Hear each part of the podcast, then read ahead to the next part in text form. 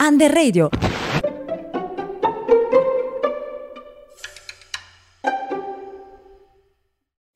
Il basket in Italia ha una storia lunga e appassionante, ma spesso è sottovalutato rispetto ad altri sport come il calcio. Tuttavia ci sono molti appassionati di basket nel paese e la Lega Italiana di Basket Professionistico è una delle più competitive d'Europa. Una delle principali differenze tra la, tra la Lega Italiana e l'NBA americana è il livello di visibilità e di sostegno finanziario. La NBA è uno dei campionati sportivi più ricchi e famosi al mondo, con una grande presenza mediatica e una base di tifosi globale.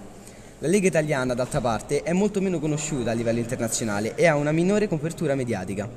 Nonostante ciò, la Lega Italiana ha un alto livello tecnico e atletico, con molti giocatori di talento che giocano in Italia prima di passare all'NBA o in altre leghe europee.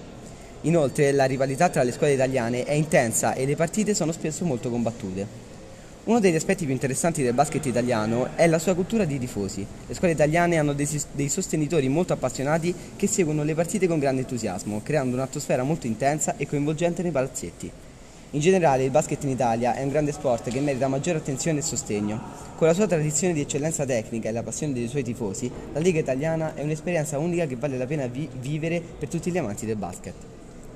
Nei giornali sportivi italiani molto spesso viene considerata di più una partita di Serie A poco importante messa in prima pagina piuttosto alla finale della Lega Basket italiana.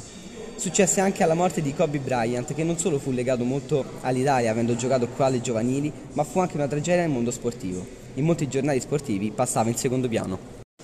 Il gioco del calcio fa parte della vita di ogni italiano, diventando spesso una vera e propria religione. Questa frase rappresenta pienamente lo sport in Italia e quanto la pallacanestro sia poco considerata in questo paese.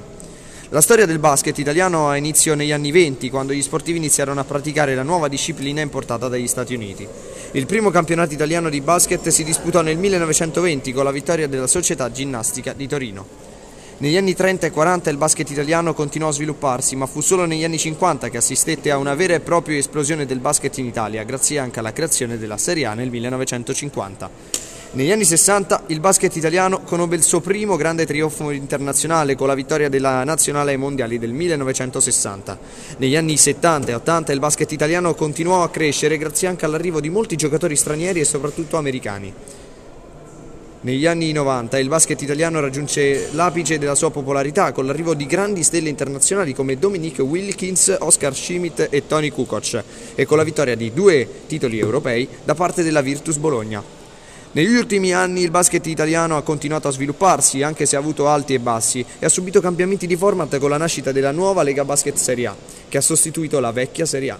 La nazionale italiana ha continuato a disputare importanti competizioni internazionali, ma senza riuscire a ripetere il successo dei primi anni 60. E siamo qui con Matteo Lomonaco, che è uno studente dell'istituto Galileo Galilei che gioca da 7 anni a basket. Matteo, pensi che il basket possa diventare lo sport nazionale italiano? No, perché ormai da troppi anni il calcio è quello più praticato a livello del nostro paese e quindi sradicare le radici che ha formato in tutti questi anni penso sia quasi impossibile. E quanto vedi cambiata la considerazione rispetto al basket in Italia? Beh, nell'ultimo periodo, soprattutto il post-Covid, ho visto molte innovazioni a livello di campetti da basket che sono stati costruiti in vari posti dove prima non c'era niente e quindi il basket ora non passa più in secondo piano come una volta, secondo me. Eh, grazie mille a Matteo Monaco, passiamo alle conclusioni. Il basket in Italia si sta sviluppando sempre di più, anche grazie a gente appassionata che porta le proprie esperienze sui social, come per esempio Gianluca Gazzoli che con viaggi e interviste a giocatori di basket porta questo sport anche su internet, soprattutto su YouTube. Tommaso Marino che gioca in Serie B e porta dunque esperienze personali, documentando le sue partite e i suoi allenamenti e tant'altro. Mamba Rosso che fa video su TikTok e dunque più corti, porta contenuti del tipo differenze da giochi in America e in Italia oppure esperienze personali per quanto riguarda il college americano. The Real Streetball che porta anche lui contenuti su TikTok e quindi abbastanza corti e parla di stereotipi di persone quando si gioca al campetto o esperienze di partite in campionato. Un'altra innovazione che si sta sviluppando soprattutto in questi ultimi anni è quella di costruire sempre più campetti di basket per appassionare più gente a questo sport molto sottovalutato nel nostro paese. E